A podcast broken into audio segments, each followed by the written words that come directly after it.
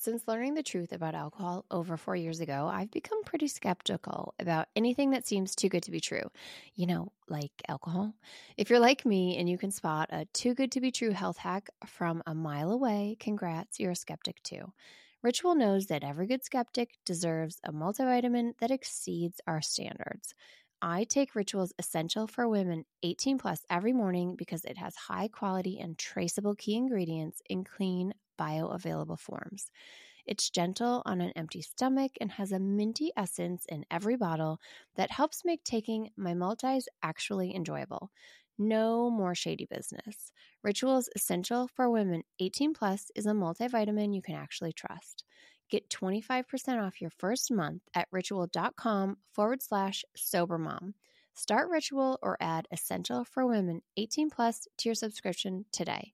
That's ritual.com forward slash sober mom for 25% off. All right, you guys, I am currently struggling with a pinched nerve in my neck. And if you have ever had one, you know the pain. So I am feeling super thankful for today's sponsor, Tanasi. Tanasi's CBD CBDA is two times better than CBD alone and better than over the counter ibuprofen, acetaminophen, and aspirin. It helps soothe and relieve my aches and pains, like my pinched nerve, and it's great for sleep and anxiety, so I put it on right before bed. Tanasi was discovered by a team of chemists and biologists at Middle Tennessee State University, and 5% of all revenue is given back to the university partner for ongoing research. It is THC free and comes in a range of products. I love the topicals, but you can also choose from soft gels, gummies, and tinctures. Satisfaction is guaranteed. Try Tanasi for 30 days, and if you don't love it, you get a full refund. Go to tanasi.com and use code MOM to get 25% off at checkout. That's T A N A S I.com to get 25% off your first order with promo code MOM.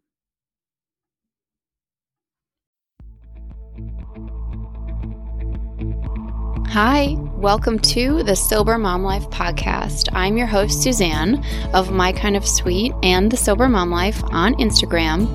If you are a mama who has questioned your relationship with alcohol at times, if you're wondering if maybe it's making motherhood harder, this is for you. I will be having candid, honest, funny conversations with other moms who have also thought, hmm, maybe motherhood is better without alcohol. Is it possible? We'll chat and we'll talk about all things sobriety and how we've found freedom in sobriety. I don't consider myself an alcoholic. You don't have to either. And maybe life is brighter without alcohol. I hope you will join us on this journey, and I'm so excited to get started.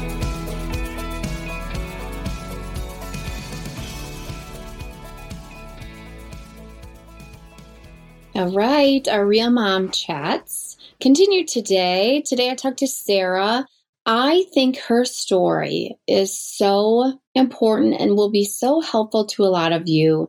It is not one of counting days and celebrating days and complete sobriety. It's an up and down journey where she's learning the whole time what alcohol does to her, how it affects her, and if she wants it in her life. And I, I think that as much as we hear the rock bottom stories, I think these stories are just so important to hear. I'm so grateful that she she said she was thinking of canceling and I'm just so glad she didn't because I think that we get way more out of this story than if she just had come on and said, "Yep, I decided to stop drinking and then I stopped drinking because I, I think those stories are really rare. I think more often than not, it's a long game and we're just learning along the way. So I hope you guys enjoy this conversation. Also, I want to remind you to um, go join our Sober Mom Life Facebook group. This is where all of these women are talking with each other and connecting and sharing sobriety tips and inspo and there's just so many posts throughout the day it's it's just a lovely thing to see i love checking in there and seeing all the sober and sober curious mamas. No, you do not have to be sober to be a member. You just have to, you know, be questioning your relationship with alcohol, which I, I think uh, all of us are these days. Also, I want to remind you if you are loving the show, please give it a follow wherever you listen, rate and review it. That helps us to make sure that we are discovered by more moms. And then also come and follow me on the Sober Mom Life on Instagram because I'm sharing stuff on there all the time sober um, info and tricks and tips and just mom life goodness. So come and follow me and say hi. Okay, I hope you enjoy this episode with Sarah.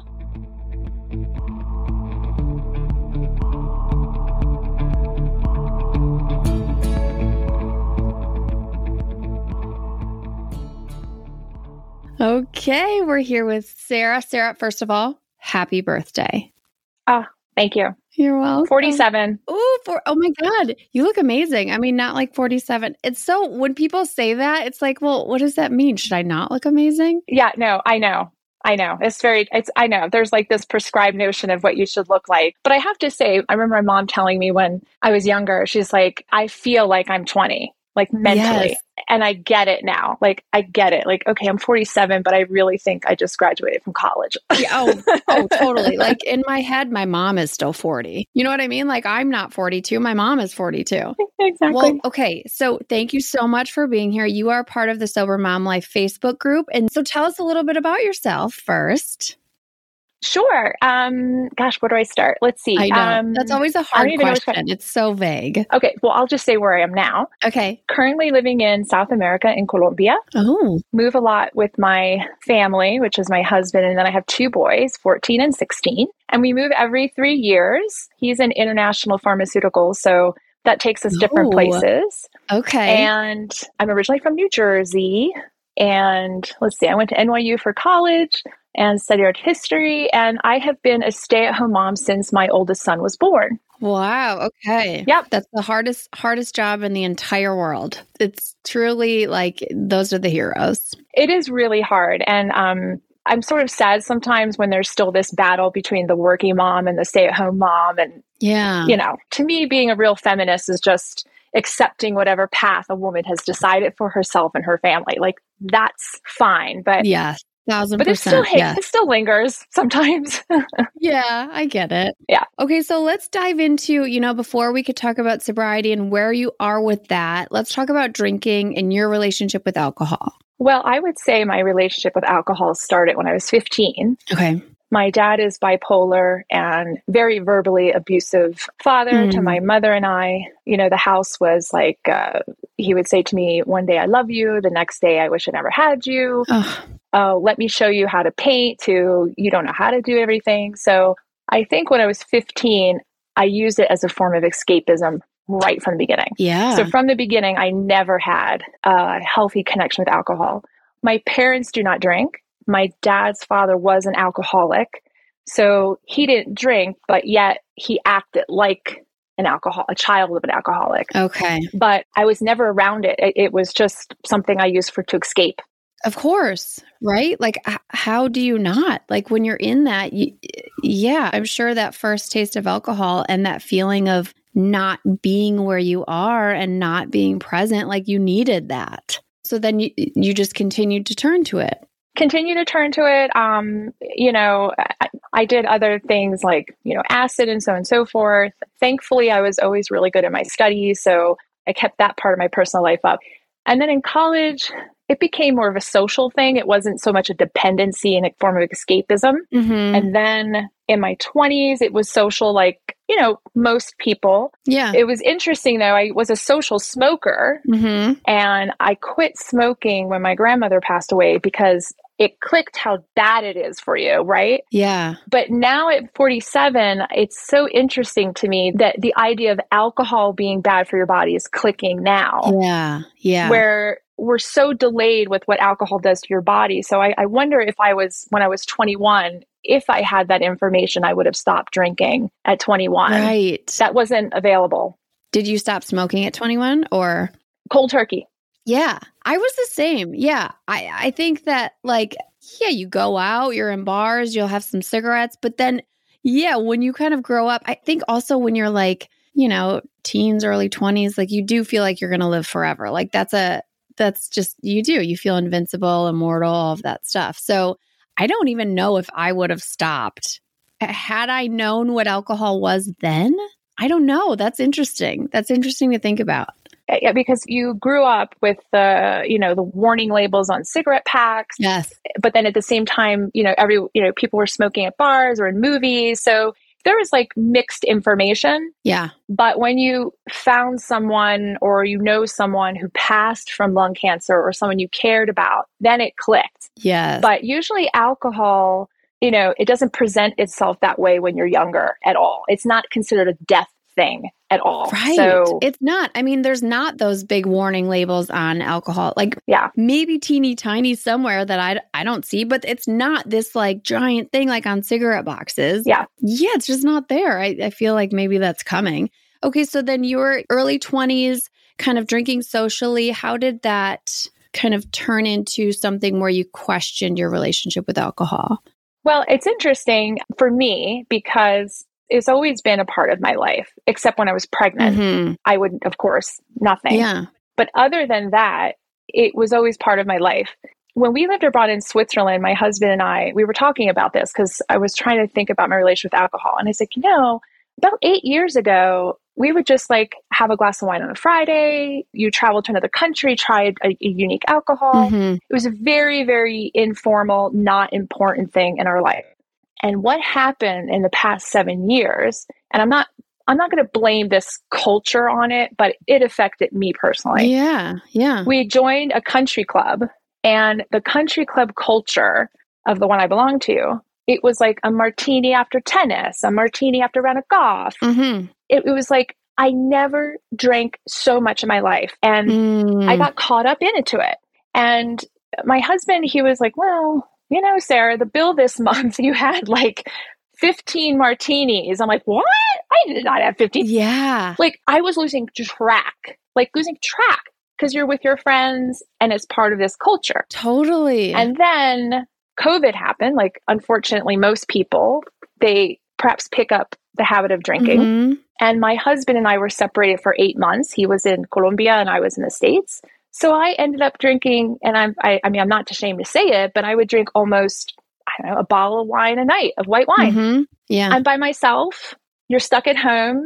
And, you know, my kids were not little, so it wasn't, they weren't difficult. Right. But I saw it as, I don't want to say it's a hobby, but it was a big time filler, like a big time filler. Yes. And then when I moved here, my husband noticed about two years ago, he's like, You were drinking an awful lot more. Mm-hmm. Like, your skin doesn't look good. You know, you go for that glass as soon as five o'clock happens or two. I'd have two when I'm cooking. And right. And my husband is not a drinker at all. He Oh, may have okay. a beer every two weeks.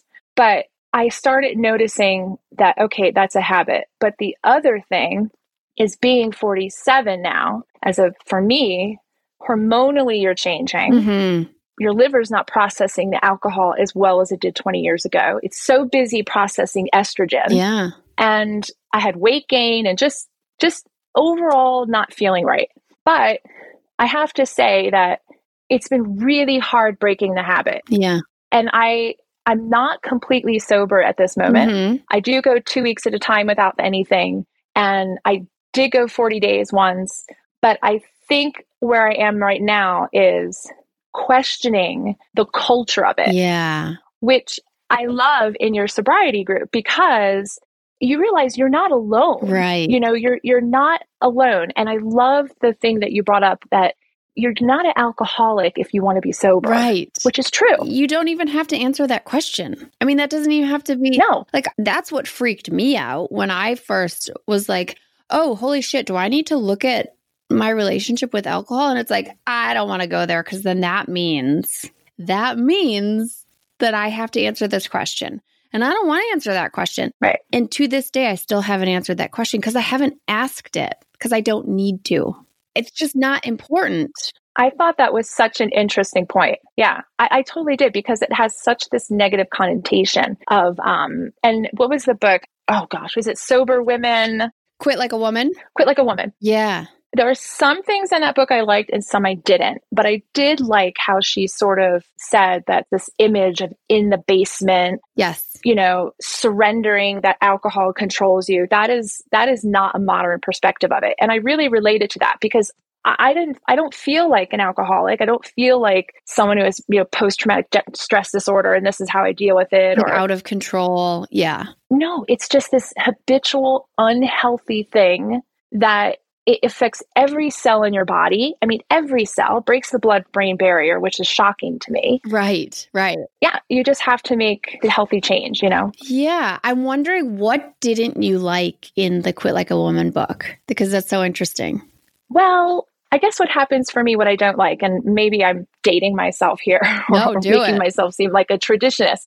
I didn't like how it brings the term of masculinity and anti-masculinity and pro-femininity. And yeah. I don't like making that separation uh-huh. because yes there's a lot of messaging that is male dominated and it is changing and so on and so forth but it's relatable to both sexes. And i think women i don't know i think when women keep saying this anti-women anti-women you're not making any progress. You're okay yeah it's that way but I certainly don't feel like I'm in, I'm in a male dominated situation. And any type of advertising, you know, is going to target men and what they should be like, is going to target women what it should be like, is going to target people. Yeah. I just don't like separating things like that. I think it's a very ugly way of, I don't know.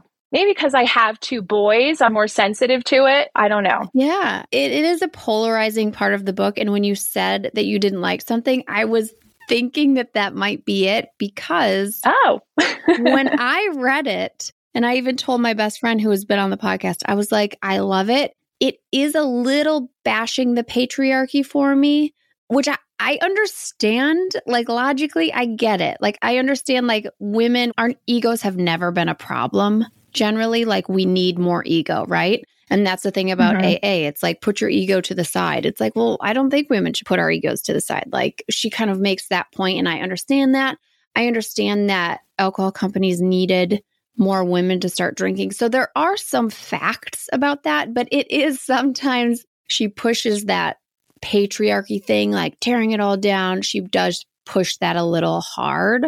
So that's interesting that that you kind of I don't know, rubbed up against that too. Yeah, and I it is important. It's absolutely important to have women act that way and and make things known and the message heard and yeah. if it isn't for women that do that maybe the message would be heard much later. Right. But when I'm trying to come to terms with what alcohol means to me, I never saw it as like a patriarchal thing. Now, however, the idea of like the sippy cup that's a wine glass and the marketing to the mom, yeah. I feel completely embarrassed that as a I think I'm a relatively smart, intuitive woman. I never picked up on that. I never picked up on that. I never picked up on how they market to moms. How did I not realize that I am just a, a nameless statistic that they're just marketing these things to? And I thought that was really shocking how subliminally. Yes. And that's what I was going to say. Like, don't, and, and, you know, it's easy to say, don't feel embarrassed, but it's just genius marketing. I mean, most marketing you shouldn't notice, right? It, you shouldn't know that marketing is happening. That's how, mm-hmm. that's marketing at its best. And they are really, really good marketers. And so I do think that you, I mean, you're definitely not alone, especially during the pandemic. Like women, especially moms, were drinking more than ever because we needed it. And also, like you had that country club, which we belong to a country club too, and I get it. Like I know mm-hmm. that's socially where it happens. I mean, drinks are flowing from morning to night. Mm-hmm. Like that's just what it is. Mm-hmm. And so you were in that culture and then the pandemic stopped, but your drinking did it. And so then I think a lot of you were like a lot of women and a lot of moms who was like, "Oh, now I actually am drinking alone because mm-hmm. I, I have to be alone. I'm alone in my house. There's nowhere to go." And so yeah, that kind of like feeds on itself then and there's some shame in that which you know, the shame a whole other component that is just so I mean, it's just right. That just keeps us drinking.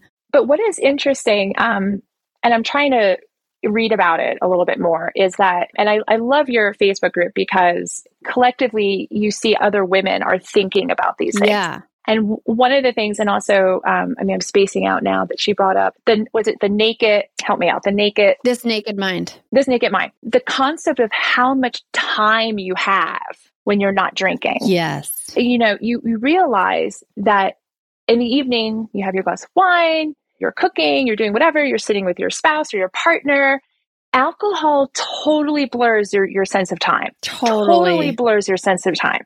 And you're tired by like nine o'clock, right? Yeah. And now I have maybe like I had half a drink. I went to New York to see some friends and stuff, and I had like half a drink, and I was like, like I didn't like it, but I was like wide awake till eleven. Yeah. And it's because like I don't. You're not drinking. It's not numbing your body, Right. and you have to kind of fill that void now. And that was really surprising because your concept of time becomes real Yeah. and you you end up twiddling your thumbs like okay now what um uh okay Right. because you're not just watching a, a tv show i don't want to say in a stupor but you're not Yeah.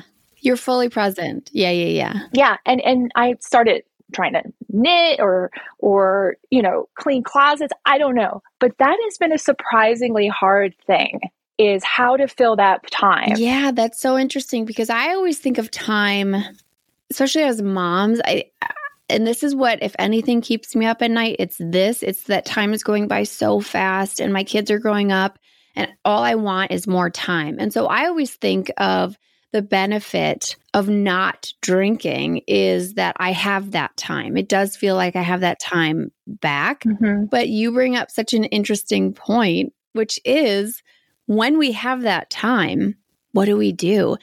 And what thoughts are coming up and what feelings are coming up when we didn't even realize that we were drinking to kind of temper those and quiet those and so we don't feel them, so we don't hear them. And so, yeah, that's interesting because it is, you do have free time and your mind is free you do to think and feel and that's it, it can be i think that that is one of the hard things about sobriety It really is. I mean, it's and and that is such a positive thing to think.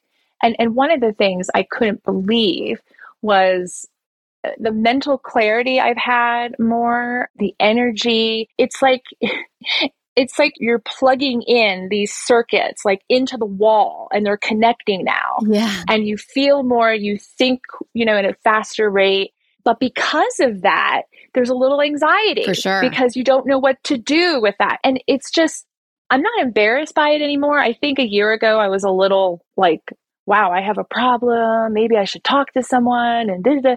But now I'm more accepting of that uncomfortable space. yes And I want to get, like I have one friend, she's now two years sober, and I want to get there and I will get there. But I, I think my process in this sobriety is just being present hmm and acknowledging this new energy I have and trying to do something with it.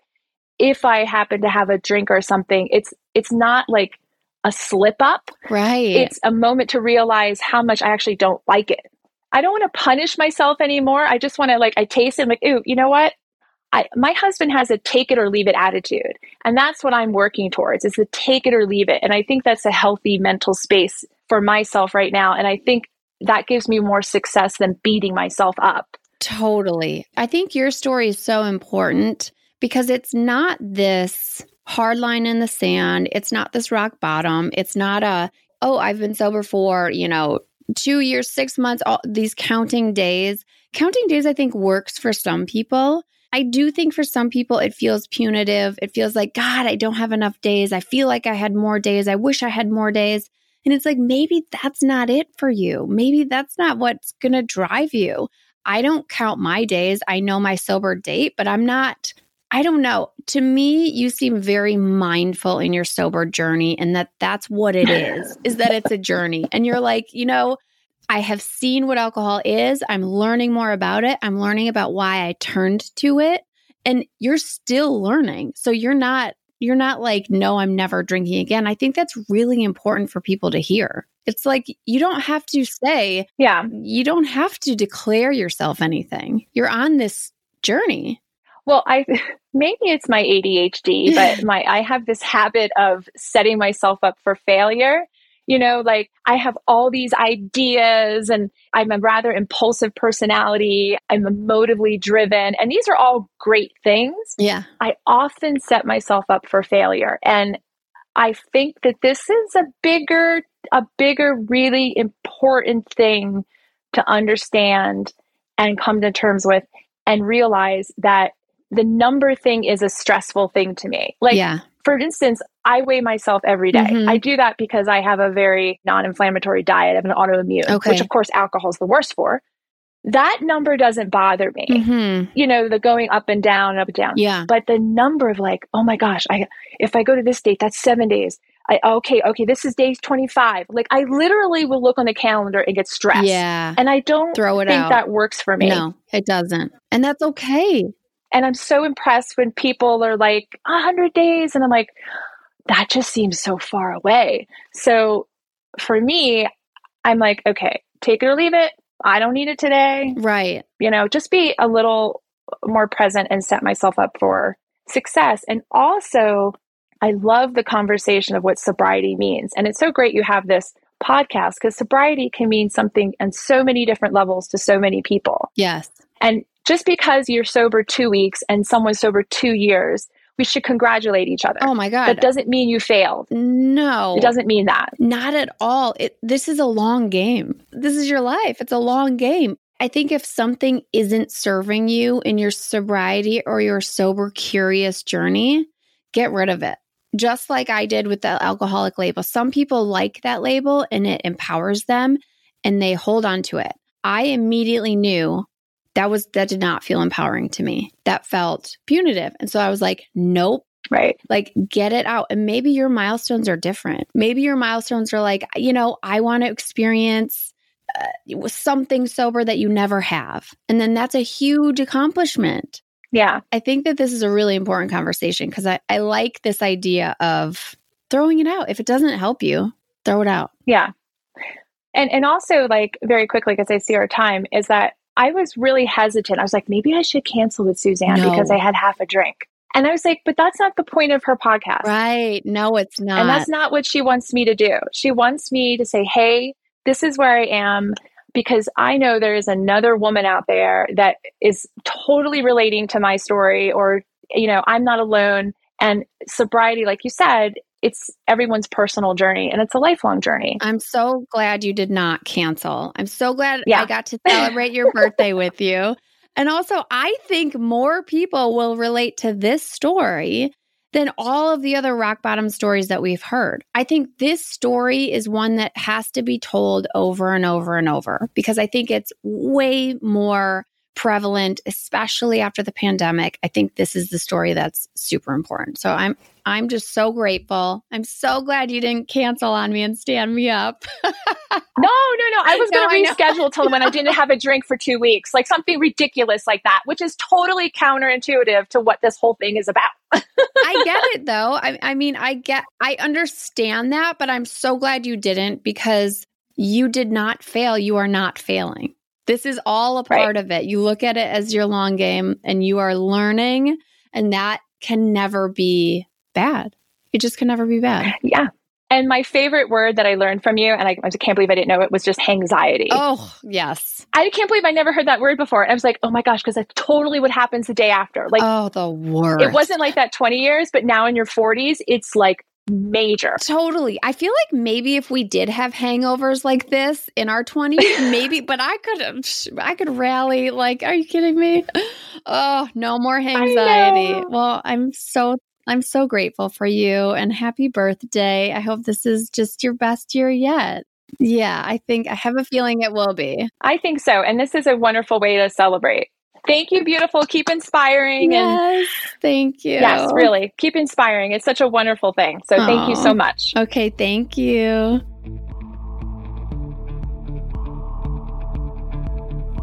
Thank you so much for listening to this episode of The Sober Mom Life. If you loved it, please rate and review it wherever you listen. Five stars is amazing.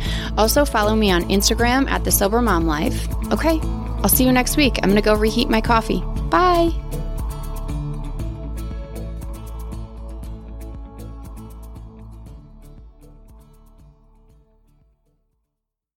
Why are we doing an ad again? so that we can tell people about brand new information, a pop culture and political podcast.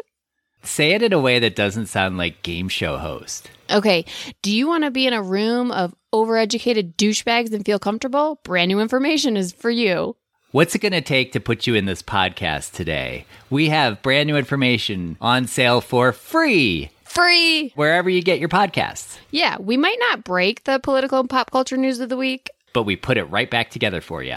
That's right. Listen wherever you find your favorite podcasts. Oh, hey, it's Erin.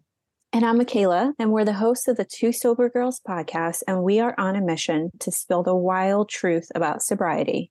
Forget the rose all day cliche. Sobriety is flipping amazing. Absolutely. It's not just about quitting the drink, it's a gift you give yourself and your loved ones.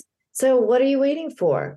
Break up with that old toxic relationship with alcohol and let us show you the possibilities. And here's the thing everything your precious heart desires becomes way easier without the influence of alcohol. We're not just two sober girls, we're also wellness coaches. We're here to show you how to optimize health, lifestyle, and beauty, feel sexy and alive as F.